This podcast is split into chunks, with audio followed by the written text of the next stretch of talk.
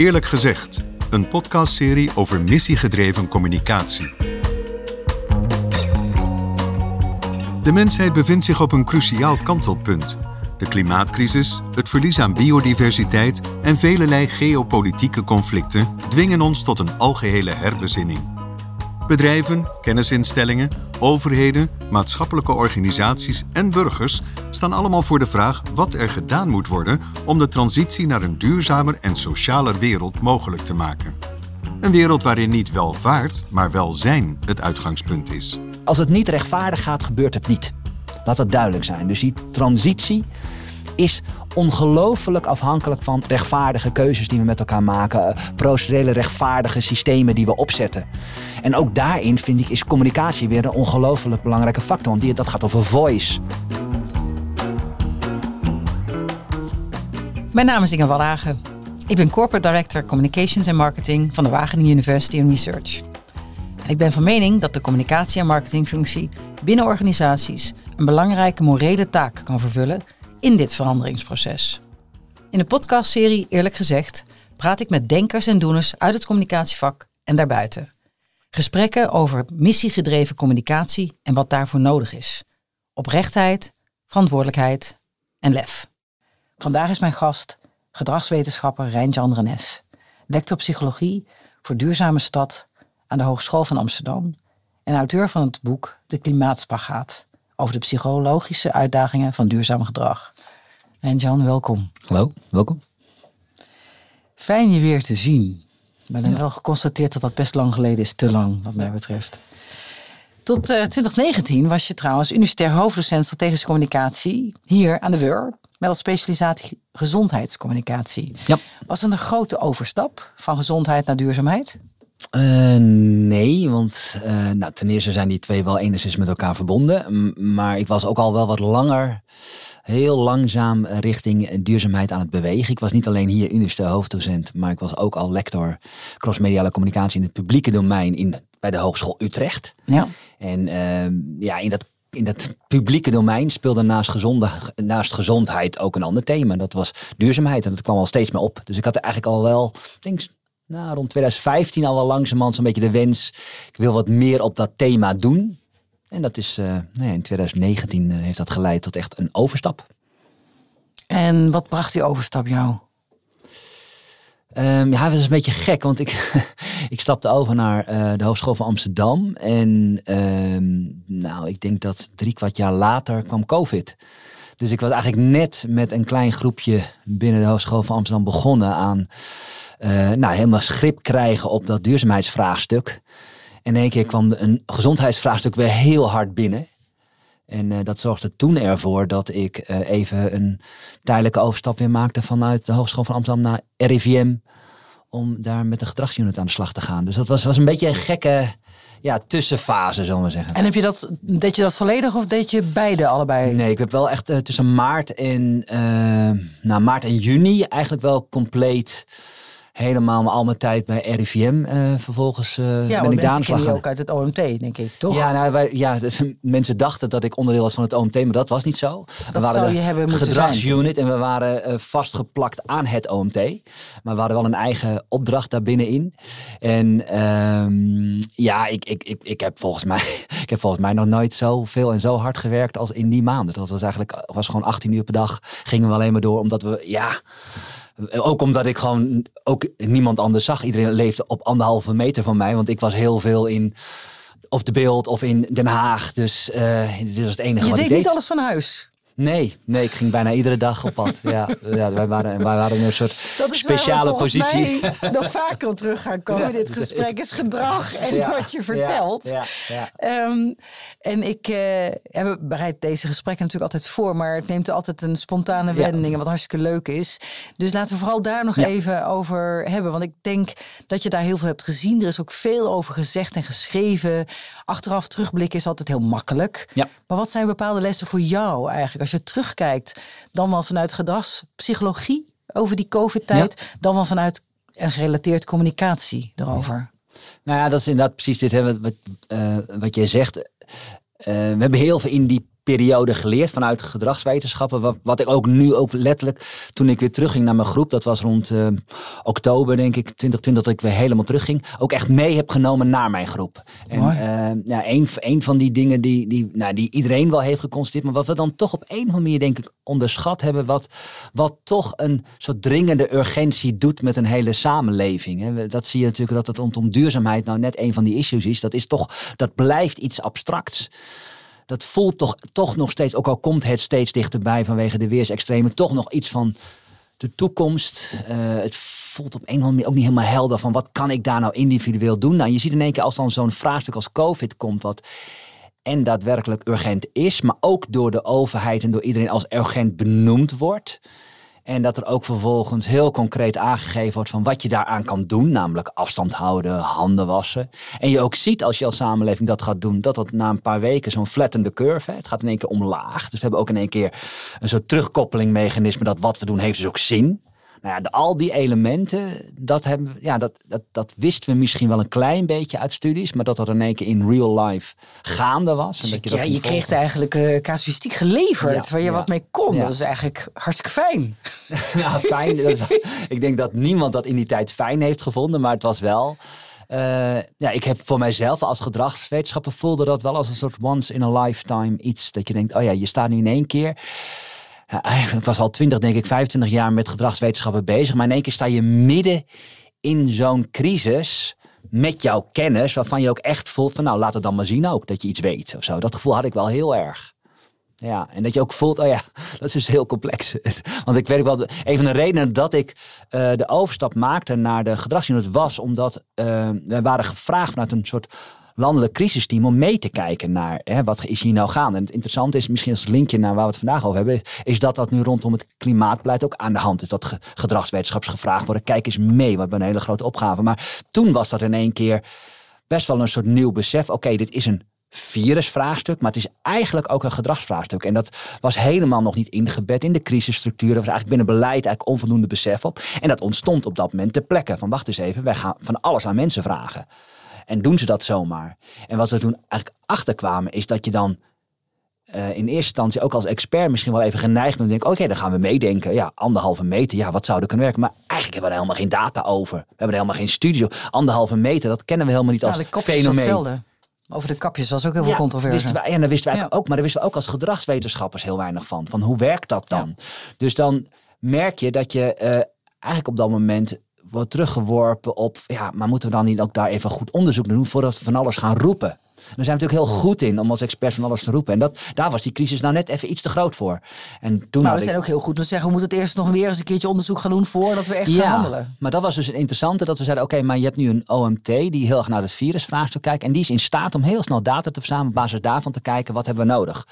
Op dat moment zag je ook alle mensen die uh, expertise hadden over vaccinaties, gingen ook als een ongelooflijk aan de slag om te onderzoeken wat hebben we voor dit virus dan nodig. Dus dat was wel de opdracht die ik destijds met Marijn de Bruin en Marike Leurs, dat we tegen elkaar zeiden van ja, wacht eens even, wij gaan hier niet zomaar wat roepen. We gaan gewoon onderzoek doen en ter plekke dan ook die kennis meteen weer teruggeven. Nou, en dat was voor mij wel echt ook een soort nieuw inzicht van even stoppen en niet meer zomaar wat gaan roepen. Maar ga gewoon, als je echt praktijkgericht onderzoek doet, ga ook dan, wees dan ook bereid om te zeggen, oké, daar hebben we middelen voor nodig, gaan we aan de slag en we gaan ook aan de slag. En we gaan ter plekke datgene wat we aan kennis hebben, ook meteen weer teruggeven. En, niet meteen, eerst nog ik, allemaal Je praat er ook met de snelheid bij, dus dat, dat kan dan ook heel snel, want onderzoek neemt vaak zoveel tijd in beslag. Maar ik hoor bij jou een snelheid. Nou ja, dat is interessant dat wij wel vaststelden, we hebben niet vandaag al data. Maar we kunnen wel, dat was ook wel echt interessant, want wij konden, waar we nu vaak als je onderzoeksgelden nodig hebt. Nou ja, goed, voor degenen die in de wetenschap zitten, die weten dat kost gewoon soms een jaar voordat je eens een keer ergens geld krijgt. Nu hebben wij, we, we kwamen uiteindelijk maandag besloten, oké, we gaan naar RIVM. Donderdag hadden we een meeting met heel veel gedragswetenschappelijke hoogleraren en met het team binnen RIVM. Een week later hadden we een onderzoeksvoorstel bij NWO liggen. Hadden een dag later een miljoen om aan de slag te gaan. Dus er veranderen, eh, binnen zo'n crisis krijg je andere tempo's. En we hadden binnen twee weken alle GGD's aangelijnd. En we hadden binnen drie weken van 90.000 Nederlanders data terug. Dus hadden we een survey uit. Maar dat betekent ook dat je dus zelf ook gewoon 18 uur per dag werkt. Om, om dat allemaal voor elkaar te krijgen binnen in een crisissetting. Maar daarnaast was het, en dat is inderdaad een antwoord op je vraag, we hadden nog natuurlijk niet meteen data en we konden ook niet meteen. Wat we daarnaast hebben gedaan is dat we een soort rapid response team hebben opgezet met allemaal hoogleraren die, die, die in dit veld in ieder geval enige expertise hadden. Dat als we s'morgens een vraag binnenkregen, dat we dan de hele dag uh, binnen een soort WhatsApp-structuur aan anderen vroegen, oké, wat is hier op het antwoord? En dan we aan het einde van de dag hadden we een soort consensus over, oké, dit lijkt dan misschien wel het meest, uh, meest optimale om te doen. Dus je zoekt ook naar andere vormen en structuren om binnen zo'n setting te kunnen werken. En nou, dat zijn allemaal ja, nieuwe methoden en methodieken die we wel meenemen ook naar de huidige crisis waar we mee te maken hebben. Als het gaat om het klimaat. Ja, gaan we zo meteen door. Dan toch nog één ding. Ja. Als je terugkijkt naar hoe er over gecommuniceerd werd. Ja. Wat, hoe kijk je daarop terug? Kun je daar iets over zeggen? Nou ja, dat, dat, ik heb daar letterlijk uh, ook wel in, in uh, tijdens uh, dat het allemaal speelde wel eens wat over verteld. En, en wat ik, ik vind het heel moeilijk, hè, want nou, het was helder dat dat veel beter moest. Dat was één van de redenen dat wij ook inderdaad met die unit starten was. Omdat ze erachter kwamen, oké, als wij gewoon mensen vertellen dat het een urgent vraagstuk is en eh, dat ze uh, ja, misschien anderhalve meter afstand moeten houden. Ja, dat betekent, dat merkten ze al heel snel, dat mensen dat niet automatisch allemaal gaan doen. En dat we dan met z'n allen naar hetzelfde park gaan omdat we toch even naar buiten willen. Dus daar kwam men al heel snel achter van ja, gewoon mensen vertellen dat iets nodig is. Ook al vindt men dat heel erg belangrijk, dat betekent nog niet dat we het goede doen. Dus, dus dat, dat was al heel snel helder en dat mensen dus hele concrete handelingsperspectieven nodig hebben. Dat ook je verschillende groepen hebben die weer verschillend benaderd moeten worden. Dat je uh, mensen ook echt moet ondersteunen in datgene wat er dan moet gebeuren. Dus, dus, dus dat soort inzichten die werden steeds helderder. Dat het ook geen enkele zin heeft om bepaalde groepen uh, te gaan beschuldigen. He, wat natuurlijk ook een bepaald dat dan of de jongeren of dat, he, dat je zag dat, dat, dat de neiging Zo, dat was. was echt wel heftig, ja. Ja, ik weet ook nog echt letterlijk van mijn eigen zoon die met zijn studentenhuis thuis zat en dat ze heel erg zorgvuldig bezig waren. Dat ze in één keer gewoon merkten dat tijdens een talkshow of tijdens een persconferentie zij als jongeren in één keer heel erg beschuldigend werden aangesproken. En die voelden zich zo in hun. Ja. Ja, in hun zijn aangetast. Want zij, wij doen er alles aan. En, en de consequenties zijn zo groot voor ons. En eigenlijk zijn wij niet degene eh, die angst hoeven te, zijn, hoeven te hebben voor deze uh, ziekte. Ja, en toch zijn wij degene die oma op bezoek gaan. Ja, oh, dus, dus, dus, dus, dat was zo, zo ook. Ik merkte dat ook zo direct voelbaar over wat de consequenties zijn van, van dit soort soms gemakkelijke uitspraken. Ja. En dat, dat hebben wij, dat is echt ook letterlijk iets waar, waar wij nu ook met onze uh, onderzoeksgroep heel erg naar kijken. Van oké, wie zijn ook uh, in zo'n samenleving degene die de discours in zo'n, in zo'n vraagstuk bepalen. Dat zijn vaak wel de mensen die heel erg gezichtsbepalend zijn. Dat zijn de mensen op bepaalde posities. Dus die hebben een extra belang in wat zij zeggen.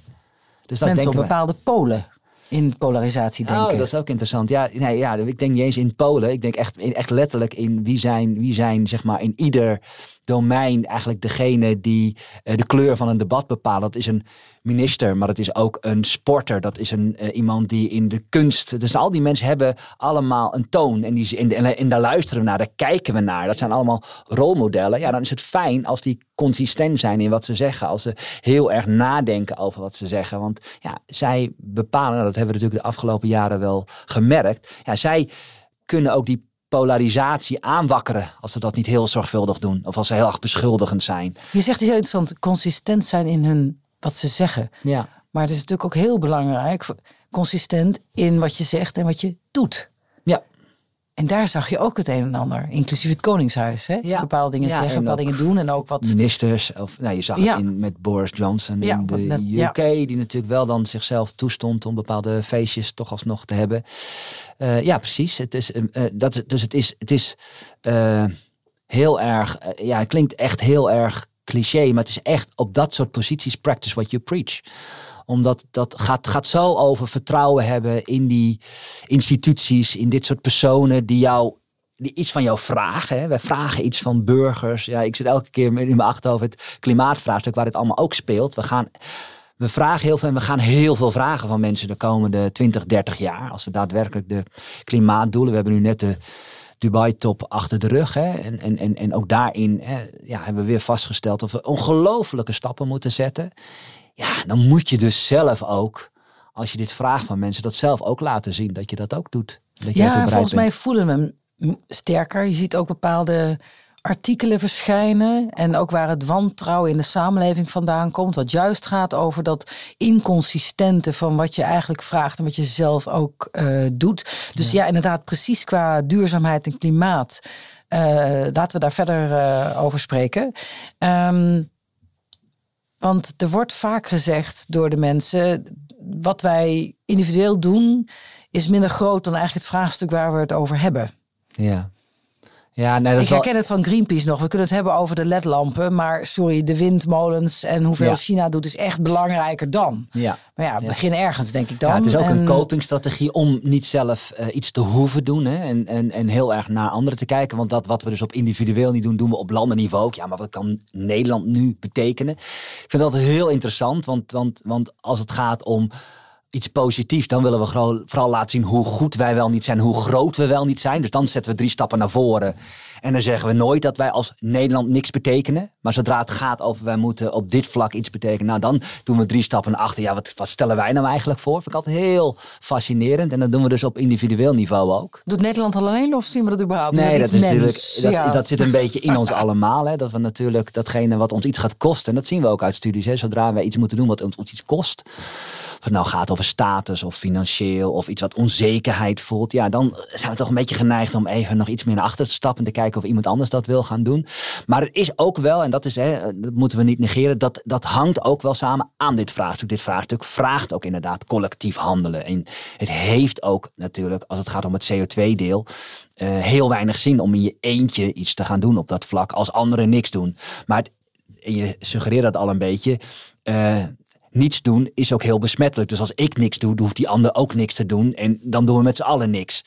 En dat noemen we ook wel de spiral of inaction. Dus het gaat er juist om dat wij allemaal iets gaan doen. Een ander ziet dat ook. En dat versterkt weer ook dat anderen ook wat gaan doen. En dat je ook meer gaat doen. Dus uh, op ieder niveau is het belangrijk om iets te doen. En het interessant is, er was twee weken geleden een inaugurele reden van Jan Willem Bolderdijk. En die had heel mooi in zijn in zijn uh, inaugurele reden had hij het over. Het is practice what you preach, maar ook preach what you practice. Laat ook aan anderen weten. Want als jij besluit om minder te gaan vliegen, ik weet dat niet dat je dat gaat doen. Want ik zie dat niet dat je minder vliegt. Dus laat ook weten dat je dat niet meer doet. En leg ook soms uit waarom je dat niet doet. Zonder dat je dan heel beschuldigend bent naar de ander dat hij dat nog wel doet. Maar laat weten. Hij zegt ook doing good louder. Want dat, dat, dat, dat aan anderen laten weten van ja, dit is iets waar ik langzamerhand ongemak over heb. Of ik doe dit omdat ik dat heel belangrijk belangrijk vind vanwege bepaalde waarden die ik nastreef. Dat zet andere mensen aan het denken en dat noemen we wel eens de ecologische handafdruk. Hè? Dat, je, dat je daarmee laat zien aan anderen, dit vind ik belangrijk. En dat is bij juist het klimaatvraagstuk zo belangrijk, omdat het een sociale beweging is. Het is echt vraagt iets van iedereen in de samenleving. Dus daarover moeten we met elkaar het gesprek aangaan. En dat kan je dus doen door ja, uh, niet alleen practice what you preach, maar ook preach what you practice. Ja, prachtig wat je vertelt. En ook de, de kreten die je erbij, uh, of de uitspraken. Maar en het doet heel sterk denken aan die balans tussen hoop en despair. Ja. En hoe kijk je daar tegenaan? Hoe kijken jullie als onderzoeksgroep daar tegenaan?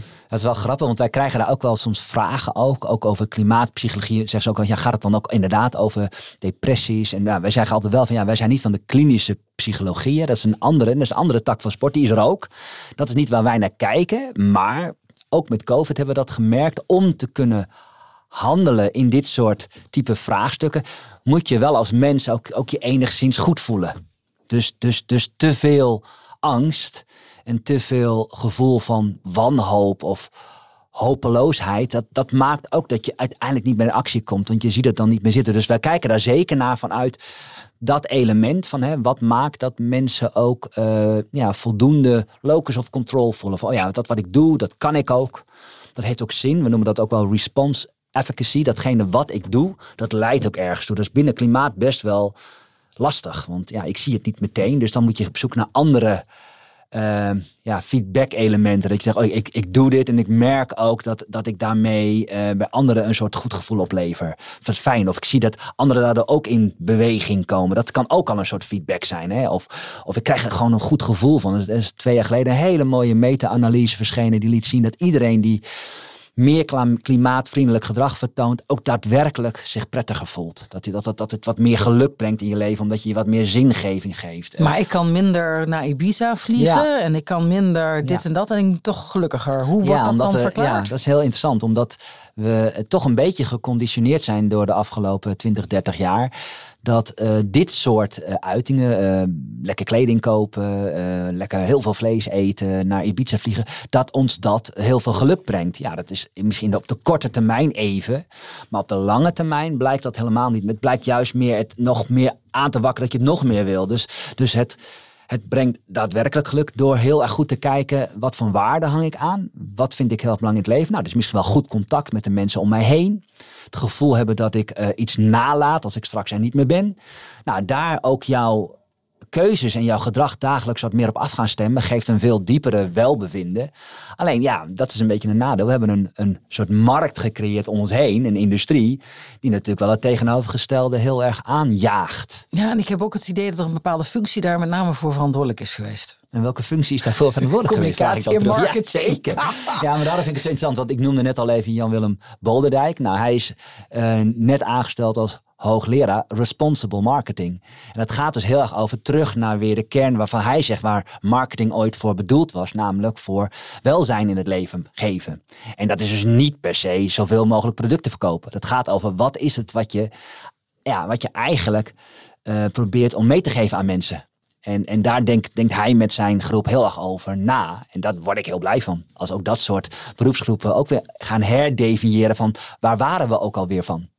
Ja, helemaal eens. En ik weet dat ik inderdaad jaren geleden, en toen was ik minder met het klimaat en, en uh, groen bezig op dat moment. Maar dat ik me nog heel druk maakte tegen een collega. Dat ik zei van waarom moet ik op producten worden gewezen waarvan ik gisteren bestaan nog niet wist. En nu de indruk krijg dat het essentieel voor mijn bestaan is. Ja. En dat is inderdaad, en er worden awards voor gemaakt. Zeker. En iedereen heel blij. En het gaat helemaal drie keer nergens over. Nee, en ik heb wel de indruk hoor dat dat nu langzaam. En nogmaals, ik zit natuurlijk ook in een bubbel. Dus de reclamebureaus of de communicatieprofessionals die ik spreek, komen al vaak wel uit de hoek van goh, ik maak me steeds meer zorgen hierover en moeten we dat niet anders doen. Maar ik merk wel dat er op dat gebied, in dat veld, wel iets aan het veranderen is. Maar dat gezegd zie je inderdaad dat er natuurlijk ook nog steeds een hele grote groep is ja, die daar nog onvoldoende echt over nadenkt. En ik vind het ook wel fascinerend, want, want nou, als één zo'n ander voorbeeld, hè, de flitsdiensten, die natuurlijk een, nou, wanneer is dat voor het eerst verschenen, zijn ik even na te denken, een jaar of drie, vier geleden? Ja, helemaal niet zo lang geleden. Nee. En dan zag je natuurlijk dat de eerste fietsdiensten kwamen. En die suggereerden natuurlijk ook dat dit een behoefte was die wij hadden. Namelijk dat we om 11 uur s'avonds nog voor een zak chips iemand kunnen bellen of zo. En dat is natuurlijk heel gek. Want die behoefte was er helemaal niet. Die is gecreëerd. Absoluut. En op het moment dat je dat eenmaal creëert, ja, dan denk je in één keer, oh ja, hier wil ik ook niet meer vanaf.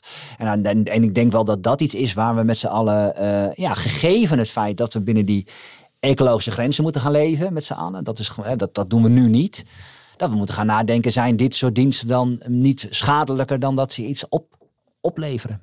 En dan moet je dus misschien ook als communicatieprofessional af gaan vragen, is het dat, dat ik aan dit soort diensten wil meewerken? Waarom zou ik dat willen? Wat, wat ga ik daarin dan aan toevoegen aan de samenleving? Nou, die vragen mogen we misschien wat vaker aan elkaar stellen. Ik weet dat ik hem jaren geleden in een Europese context uh, stelde. Omdat ik uitging van drie A's: authenticiteit, accountability in plaats van audiences, want die gaat dieper. En dus moet je audacity hebben, moet je stoer en lef hebben. Ja. En dat iemand op een gegeven moment zei van, het voelt alsof ik bij een AA Anonymous uh, ben. Mag ik nog zeggen dat ik vertaalwerk doe voor Shell? Ja.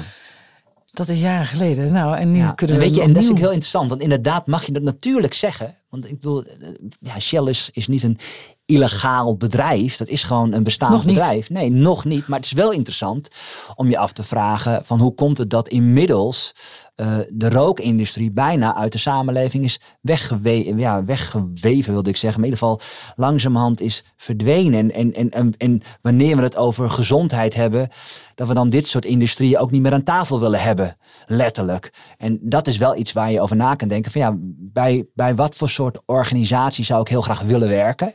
Wat voegt zo'n organisatie toe aan de samenleving? Dat betekent niet dat je nog steeds niet voor Shell kan werken. Dat is gewoon eenmaal een van de opties. Maar ik denk wel dat we misschien heel lang onvoldoende door hebben gehad. Uh, ja, dat dit soort bedrijven ook iets anders veroorzaakten dan alleen maar het feit dat we met de auto konden rijden en konden vliegen en dat dat leuk was. Nou, zo grappig, want het is al best wel heel lang geleden dat ik voor Greenpeace werkte. Maar toen maakten wij al de referentie aan de tabaksindustrie. Ja. En um, dus daar zit duidelijk een connectie. Dus wat we, kunnen we daar vanuit de klimaatperspectief, wat kunnen we daarvan leren? Wat kunnen we nu anders gaan doen? Sterker gaan doen, beter gaan doen? Nou ja, juist vanuit de functie ja, nee, absoluut. Ik denk dat we, nou, wat we daarvan kunnen leren is dat wat we bij roken echt in een nou, misschien 10, 20, nou, misschien zelfs al 30 jaar tijd hebben opgebouwd. Namelijk dat je hebt gekeken van oké, het gaat niet alleen over tegen mensen vertellen dat roken niet goed is. Je moet ook daadwerkelijk kijken naar de context waar roken wordt aangeboden. Dat het overal te koop was. Dat moeten we uh, moeten we steeds moeilijker maken. Dus dat ga je die, iets aan die voorzieningen doen. En datgene wat je wel wil, maak je dan weer makkelijker.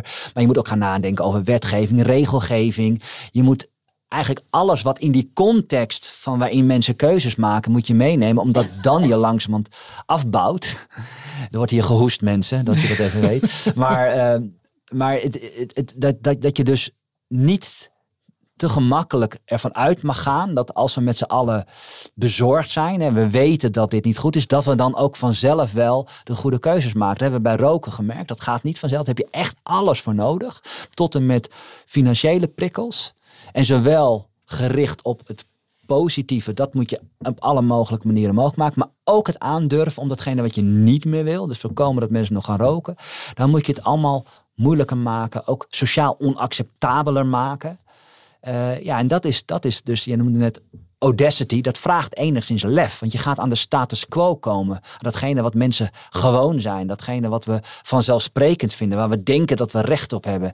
Ja, dat is in ieder geval politiek gezien niet het meest uh, eenvoudig om te doen. Nee, dus eigenlijk alle aspecten. En, en je beschrijft dat heel goed.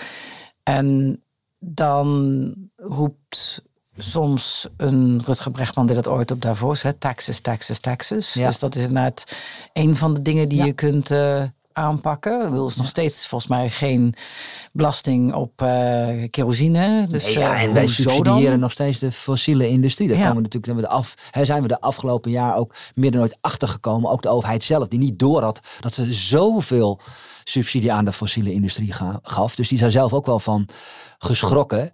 Maar, uh, en ik vind inderdaad interessant wat je zegt, Texas, Texas, Texas. Maar ik denk juist om dus die Texas, Texas, Texas ook te laten komen, hebben we ook communicatie nodig over de why. Van waarom is dat dan nodig? En uh, ik denk dat we daarin ook uh, ja, onderschatten hoe belangrijk communicatie daarin is. Om de draagvlak ervoor te creëren, om het uit te kunnen leggen, om al die maatregelen die de komende jaren allemaal over ons heen komen. Want ik denk dat we dat ook soms als samenleving onderschatten. In ieder geval, ik maak me daar wel eens echt gigantisch zorgen over. Het gaat, het gaat niet alleen maar over er komen windmolens bij. Er, komt een totaal ander vervoerssysteem. We, we kunnen nu de huidige. er komen nog steeds iedere dag meer auto's bij. Nou, dat kan nu al niet. Niet, niet alleen vanwege duurzaamheid, maar ook omdat het hele netwerk dichtslipt. Dus iedereen weet dat, alle steden weten dat. Maar we durven maar niet daadwerkelijk de maatregelen te nemen die ervoor nodig zijn om gewoon individueel autogebruik af te laten nemen. Nou, dat is al heel complex. Dan gaat het over vervoer, maar het gaat ook over hoe we eten. We kunnen nu eenmaal niet met het huidige voedingssysteem verder. Dan moet iets anders gaan gebeuren. Nou, dat grijpt in. Hoe wij consumeren, alle spullen die we kopen. Dus op al die terreinen gaan we straks ingrijpen. Nou, dan lijkt het mij heel fijn als we dat verhaal nu alvast een klein beetje gaan vertellen. En dat we niet hetzelfde krijgen als met stikstof. Dat we in één keer geconfronteerd worden omdat er nou eenmaal regelgeving of, recht, of een uitspraak komt. Of we krijgen een energiecrisis, wat we anderhalf jaar geleden in één keer kregen. Dat we in één keer geconfronteerd worden met allemaal wisten helemaal niet dat het zo erg was. Nou, dat is dus precies waarom ik eigenlijk al, ik geloof mijn hele loopbaan lang zeg, uh, misschien niet dat ik net begon hoor, maar uh, communicatie niet aan het einde van de pijplijn wanneer alles doordacht is, maar neem het in het begin mee. Ja. En daarin zie je ook een ding dat dat gewoon op heel veel plekken, niet alleen in universitaire contexten waar je dienend aan het primaire proces bent, maar ook elders, dat je uh, gewoon niet op dat moment uh, de gesprekken voert of bij de gesprekken betrokken bent, waardoor dat kan gebeuren wat jij beschrijft. Ja, wat ik er namelijk ook zo gek aan vind, en dat zul jij dan ook wel herkennen, denk ik. Heel vaak hoor ik dan ook vanuit uh, ambtenaren of andere partijen, ja, maar wij weten het zelf ook nog niet zo goed. Dus waarover gaan we dan communiceren? Bijvoorbeeld het hele van het gashafbeleid. En zeg je, ja, maar wij weten eigenlijk niet zo goed wat we in die wijken willen. Ik zeg, ja, maar... Ga luisteren. Ga alvast even naar die wijk toe. Exact. weet je, op het moment dat ik iets binnen mijn gezin wil, ja, dan, dan, dan uh, bouw ik ook relaties op met de mensen uit mijn gezin. Want op moment, ja, dan hebben we elkaar even ergens voor nodig. Dan ga ik niet dat ik er nooit ben. En in één keer ga ik dan eens een keer op zondag als ik het vlees snijd tegen iedereen zeg het gaat hier totaal anders. Nou, dan denken ze wie ben jij en waarom ga je dat doen? Dus je, je bouwt een relatie op. En ik vraag ook wel eens aan de ambtenaren van goh, als je jouw relatie met de bewoners in jouw stad zou moeten definiëren tussen 0 en 100. Nou, dan hebben we 100. We zijn echt smoor verliefd. En 0 is, nou, we kennen elkaar helemaal niet. En totaal ijskoude relatie. Waar zit je dan? En nou, als je dan vaststelt, ja, eigenlijk kennen we elkaar niet zo goed. Of ik weet helemaal niet zo goed wat er speelt. En je komt in één keer binnen met deze hele wijk van het gas af en vragen van jullie alles. Ja, dan is dat heel moeilijk. Dus misschien kan je nu alvast, in ieder geval, die relatie een beetje, ja, een beetje gaan daten met je bewoners. En, en, en elkaar leren kennen. En misschien Geweldig, vragen. Ja, dit. dat is. Dat, en, en Meer daten. veel meer daten. Ja, dat, Dus ik, ik heb nog nooit het woord daten gebruikt, maar dat ga ik. Ja. Gewoon, Dat is gewoon... Nou, ik vond het prachtig. Volgens mij was dat... Nee, het was niet op een van die pubcom-congressen waar we elkaar ontmoeten. Maar het was later dat eh, Carola de Vree toen eh, hoofdcommunicatie bij de gemeente Rotterdam was. En die stuurde luisteraars de wijken in. Ja. En was onderdeel Ja. van de functie. En ik vond dat echt geweldig. Ja, nee, ja, en dat is ook fijn. een van de dingen waardoor ik kritisch op het vak ben. Is van we luisteren te weinig, we zenden te veel. En dan Ja. kan je inderdaad Nee, maar het is echt heel mooi dat je dit zegt. Want, want, want en dat laten studies ook zien. En nou ja, goed. Jij zal het inderdaad ook inderdaad weten. Maar wij zijn natuurlijk geneigd om heel veel te praten. Dat doen wij hier nu ook weer. Ja. Maar, en, en, en, maar ook dat praten. luisteraars dat u reageert. Ja, ja, dat u ook luistert in ieder geval. U moet even luisteren nu. Nee, maar, maar, maar wat, wat we ook doen, we, we denken wel dat we luisteren, maar we, denken, we zijn vooral aan het luisteren om wel vooral ons punt weer te kunnen maken. Dus daar zijn we heel slecht in. We zijn heel slecht in om echt absoluut. even heel open te luisteren. En overheden zijn er misschien nog wel veel slechter in, want die hebben namelijk al een heel beleid in hun hoofd wat ze heel graag zouden willen. We noemen dat ook wel dat ze heel zelfreferentieel zijn. Hè. We denken heel erg vanuit datgene waar we komen. En eh, dus eigenlijk zou je al, als je, als je gewoon eh, als overheid iets wil, moet je al gewoon vaststellen. Ik ga ergens naartoe.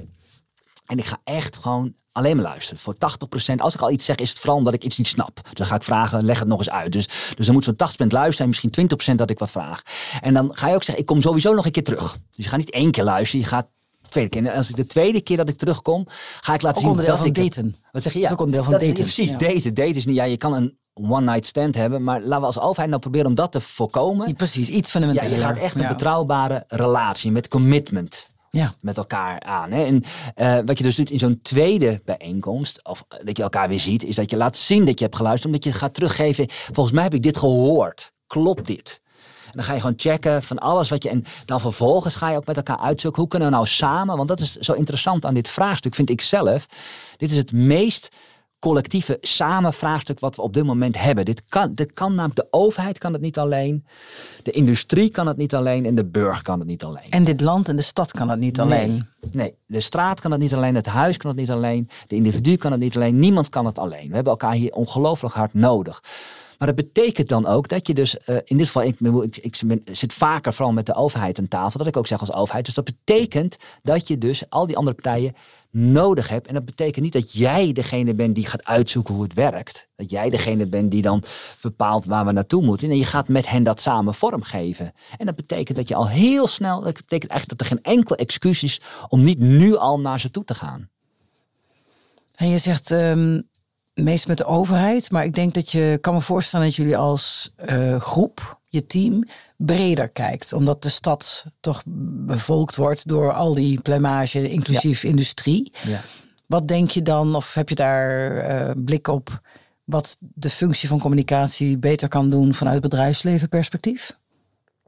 Ja, ik vind hem heel moeilijk, omdat wat jij zegt, natuurlijk, wij, wij zien wel dat de industrie en dat ook de private sector natuurlijk een ongelooflijke belangrijke speler is in deze. Maar het is niet heel vaak dat die bijvoorbeeld bij, in onze onderzoek, in ieder geval onze opdrachtgever is. Wij werken toch wel vrij vaak met overheden samen. Maar wat ik wel belangrijk vind, als ik weer kijk naar diezelfde industrie, en, en we hebben het hier natuurlijk wel heel veel over, is dat zij net zo goed als we dat van burgers vragen, van goh, je bent niet alleen maar consument, maar je bent ook burger. Dus je bent, je zit, je bent onderdeel van deze samenleving. Dus je moet gaan nadenken over wat je ook bij kan dragen aan deze samenleving. Kunnen we dat vanuit de industrie en de private sector ook gaan vragen? Oké, wat is het wat jij met jouw organisatie, los van dat jij hierin in zit, omdat je ook gewoon winst wil hebben. Dat is wat ik helemaal snap. Want om te kunnen bestaan moet je ook wel genoeg geld verdienen. Maar wat is het wat je ook met jouw product, met jouw dienst bijdraagt aan deze samenleving? Heb je dat helemaal scherp? En dat wordt dan wel met een duur woord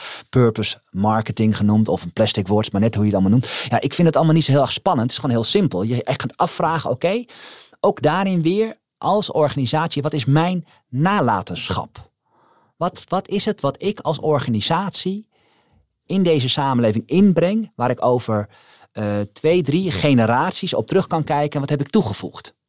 Nou, dat, is, dat, is, dat mag je aan burgers vragen, mag je van de overheid sowieso eisen. Dat is namelijk de taak van de overheid. De overheid heeft maar één rol. Dat is nadenken over die toekomstige generaties en die samenleving als geheel. Van nou, hoe kunnen we dat samen vormgeven? Maar omdat uh, private sector, industrie ook onderdeel vormt van die samenleving, mag je het aan hen ook vragen. Ja, gaat heel sterk naar ethiek en moreel kompas, denk ik. Ja. En daarin verschillen de gasten die hier uh, komen. Ene zeggen dat zijn wel de communicatie- en marketingfuncties en naar de hoeders van anderen niet. Waar ligt die taak, denk jij? Zou die kunnen liggen of waar zie je hem? Ja, ik vind hem heel erg liggen, onder andere bij de communicatieprofessionals. Omdat zij, als het goed is, we hebben het net al over luisteren, zij zijn ergens de schakel tussen de organisatie en de samenleving, de buitenwereld. Dus uh, ik denk dat zij bij uitstek degene zijn die uh, intern laten weten wat er buiten speelt. En dat is omgekeerd vanuit intern eh, communiceren naar buiten, hoe de organisatie daar dan weer een onderdeel van is. Dus ja, ik zou het heel gek vinden, zelf persoonlijk. Maar goed, dat is misschien vanuit mijn gedragswetenschappelijk perspectief heel gek vinden dat je als communicatieprofessional zegt, daar ben ik niet van. Ja, dat was mijn idee van die drie A's. De tweede A, accountability, wat ja. eigenlijk kwam van audience. zei ik altijd twee toevoegen, riep ik duizend jaar geleden al. Moeder aarde en toekomstige generaties. Ja. Dan heb je het over. Ja. En dan werd ook gezegd door mensen, ja, maar als je dat zegt, dan kom je op het trein van de businessstrategie. Ik zeg, dat is precies waar je wil hebben. Want die moet één op één staan, anders klopt die weer niet. Ook omdat ik zo mooi vind dat ik denk, ik hoop toch dat je als bedrijf beseft dat om te kunnen bestaan, je ook twee, drie generaties door moet denken. Dat je moet gaan denken, oké, hoe haak ik aan aan de generaties die aankomen? Daarom is het groene denken ook een garantie voor de toekomst. Dat denk ik ook. Ja, maar goed, daar zijn wij maar er is iets geks ontstaan, denk ik, in de afgelopen 30, 40 jaar. En dat vind ik altijd heel mooi. Ik ben, niet een, ik ben geen historicus, maar er is wel iets geks ontstaan dat we toch geneigd zijn te denken in ons handelen vanuit een soort korte termijn. We zijn niet meer zo, blijkbaar niet zo goed in staat meer om geheel als samenleving denk ik om heel erg die toekomst in het huidige handelen mee te nemen. Daarom vind ik zo mooi dat bijvoorbeeld de jonge klimaatbeweging ehm, in de politiek heel erg dat nu heeft laten, in een afwegingsschade bijna heeft afgedwongen, dat in de maatregelen, in je beleid, moet je die toekomstige generatie meegenemen van wat ik aan het doen ben. Ja, en ik denk dat we dat bijna als een soort afwegingskade overal moeten gaan meenemen. Ook in ons individuele zijn, hè, van oké, wat ik hier doe, uh, ja, wat gaat dat eigenlijk doen voor de generaties na me? Is dat voeg ik iets toe of niet? En het is heel naar als je dat doet. Het voelt altijd een beetje als je, ik weet, niet, weet nooit of het nou de blauwe of de rode pil is die je dan slikt bij de Matrix. maar als je hem doet, ik, ik ervaar natuurlijk wel zelf dat ik iedere dag tekort schiet omdat je gewoon weet, alles wat ik doe, ja, is bijna zo ontzettend nadelig voor datgene wat we, uh, wat we nalaten. Dus, dus, dus, maar dat, dat moet je dan maar even accepteren. Ik krijg ook wel eens vragen van mensen van, goh, Marijn, ja, ik zie dan toch nog wel, ik, ik even nadenken wat ik, nou ja, dat je dan misschien toch nog wel soms met de auto gaat. Zou je dat dan niet meer moeten doen? En dan denk ik, ja, weet je, ik weet al dat ik iedere dag tekort schiet. Fijn dat je dat ook nog weer benadrukt. Ik doe al heel erg mijn best. Ja, weet je, het is alsof ik dat zelf niet weet. Maar Nou, ik had ook inderdaad een uh, gesprek recentelijk met iemand. Ik zeg, ja, als je er zo sterk over nadenkt. Ik zeg, het menselijke ras, ja, weet je, dan kun je beter nu van de brug springen. Want ja. per definitie levert dat iets op. Dus dan mag je geen kinderen meer zeggen. Precies, dat gezegd hebbende, wat kunnen we met elkaar al doen? Ja. En als je denkt over de potentie die daar is, dan kan het heel mooi zijn. Ja, ik zeg ook wel eens van, ja, weet je, dan toch liever in die zin inconsistent goed dan consistent verkeerd. Ik denk altijd, ik probeer heel erg te denken, ja, ik, ik weet, ik, ik, in, in iedere dag probeer je weer te kijken, oké, wat, wat zou ik dan toch weer iets, iets, iets beter kunnen doen? Is het, en dat zit hem dan soms in je eigen privés weer, in de kleine dingen, dat je denkt, oké, misschien dan toch kleding, kan ik daar nog wat in doen? Nou, dan zijn er kleine stapjes. Ik ben vorig jaar van bank gewisseld. Nou, daar heb ik echt wel vijf, zes jaar over gedaan, voordat ik dat aandeurt. Voelde heel erg, was mijn status quo, denk oh, het gaat er allemaal wel niet mis dan. Dus dat zijn allemaal van die dingen waar je dan over nadenkt. En ja, is dat dan, maak je daar verschil? Nee, ja, natuurlijk op individueel niveau niet. Maar uh, nou, ja, ik weet het... toch, toen ik van Stadwell okay. naar Greenpeace ging, oh, 60% achteruit mijn salaris. Ja. Mensen zeiden van, kon dat? Nou, blijkbaar kon dat. Ja. En uh, ik kan van alles zeggen over het ene salaris versus het andere salaris, mag ook. Maar als mensen dus tegen mij zeggen het kan niet, dan heb ik zoiets van ja, het kan dus wel. Ja. En ik denk dat dat natuurlijk ook iets is, want bepaalde mensen kunnen dat dus makkelijker dan anderen. Ja. En dat is natuurlijk ook het lastige van het klimaat. Ik zei eerder, jij zegt, hè, je bent verantwoordelijk voor de duurzame stad. Maar het gaat natuurlijk over het land. CO2 is helemaal niet landperspectief, dus het gaat over de wereld. Ja. En er zijn natuurlijk mensen, slachtoffer, die het minste hebben bijgedragen. Ja. Ook dat hebben we nog Ja. eens een keertje. Ja, dat is heel pijnlijk. Want zeg ook wat is een. Ja, het is dan weer de. eh, het is de elite die dan met dat klimaat eh, eh, zo nodig van alles wil. Ik nou ja, het is juist die elite die die verantwoordelijkheid moet gaan dragen. Het is toch een soort noblesse oblige dat het nou net eh, de mensen zijn met de hoogste inkomens, hè, de hoogste 10% die zo'n 60, 70 procent van de huidige CO2-uitstoot heeft veroorzaakt. Ook als je naar Nederland kijkt, en die Global North noemen dat een beetje, het, het welgestelde deel in de wereld, ja, die is, is, is in grote mate verantwoordelijk voor alles wat er op dit moment op klimaatverandering gaande is. En de consequenties zitten bij de Global South. Zijn de landen die hier eigenlijk totaal niet aan hebben bijgedragen aan dit probleem, maar wel de consequenties ervaren. Dus ik vind het juist aan ons, ook waar we aan het begin even van de podcast over begonnen, van ja, maar moeten wij wel degene zijn die nu wat moeten doen? Moet niet China eerst beginnen? Nee, ja, wij zijn net alleen al historisch gezien het land wat sowieso aan de slag moet. Dat allemaal gezegd hebbende, Ja, toch even terug naar duurzame stad. Want je ziet juist het grote plaatje en hoe het allemaal aan elkaar hangt. Maar het is ook een keuze geweest, denk ik, dat je daar juist zit. En dat je daar hopelijk, neem ik aan, de satisfactie uithaalt. Ja. Om het op de stad te richten. Ja. Kan dat dan wel? Want wat betekent Amsterdam als duurzame stad...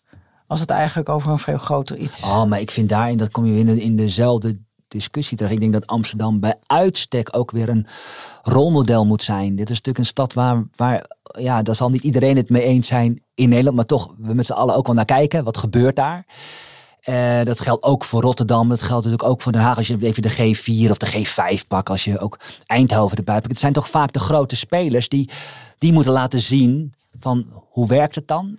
Eh, hoe kan dit? En, en die kunnen ook dingen uitproberen. Ik vond, we hebben een, een, paar maanden geleden de knip in de Weesperstraat gehad in de stad Amsterdam. Dan gingen we in één keer uitproberen, wat gebeurt er als je een hele belangrijke verkeersader gewoon toch zegt, nou daar gaan we niet erheen, maken we leefbaarder. Ik vind ook dat, dat juist steden als Amsterdam moeten dat uit gaan proberen. En wat gebeurt er dan? En hoe reageren mensen dan? En daar kijken we naar. En als we zien, hé, hey, het werkt, dan kan een wat kleinere stad als Amersfoort denken, oké, daar kunnen we ook weer van leren. Eh, dus het, is, het zit hem niet alleen in de voetafdruk hier, van god dat je als stad Amsterdam een grote voetafdruk hebt en dat jij je CO2 omlaag moet halen, wat heel belangrijk is. Maar het zit hem ook in eh, handelingsperspectieven bieden, weer voor anderen voorbeeldfunctie zijn. Het is weer die ecologische handafdruk die ook een stad heeft naar anderen toe. En dan zijn er, heb je het ook volgens mij, is dat de G40? Alle steden met Alle- elkaar? Ja, dat zijn we. Ik weet niet of dat de G40 is. Ja, Ja, of heet die anders? Nou, Ja, maar in andere ieder geval de grotere steden Ja. in Nederland, ja.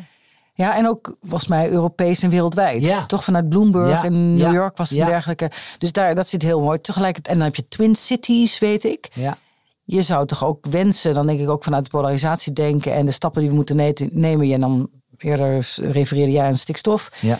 Dat je eigenlijk een soort van twin situatie zou willen hebben met het platteland. Ja. Want ja, dus die ja. scheiding willen we niet Ja, hebben, want nee, we nee, staan er gezamenlijk voor. Ja, maar ik vind dat, ik snap, er er is zeker iets gaande natuurlijk hè, tussen eh, wat er in het platteland speelt en wat er vanuit de Randstad soms eh, gaat ontstaan aan beleid. Dat je denkt, wacht eens even, maar hoe verhoudt zich dat tot wat hier gaande is? Dus ik vind het ook heel belangrijk om daar eh, goed naar te kijken. Ik zeg wel ja, op het moment dat de bevingen in Groningen, in Den Haag waren geweest, was natuurlijk al lang rondom beleid van alles gebeurd. En als de overstroming in Zuid-Limburg, in Utrecht was plaatsgevonden, hadden we ook al lang ander beleid gehad. Dus het is wel degelijk, hè, daar Goede voorbeelden. ja, nee, ja, nee, maar omdat het ook echt, echt tastbaar is. En dat weten we ook. Hè. Deltaris heeft pas nog eh, ook, uitgerekend wat was gebeurd als die overstroming, die ook echt in Utrecht zou kunnen plaatsvinden, wat daar allemaal de consequenties waren geweest. Nou, ik denk ook als we dat hadden meegemaakt, dan waren we ook alweer andere stappen gaan zetten. Dus het is wel degelijk dat er iets speelt tussen uh, stad en platteland in de consequenties voor beleid. En ik kan me ook echt voorstellen dat er ook onvrede soms is in dat soort gebieden. Van ja, maar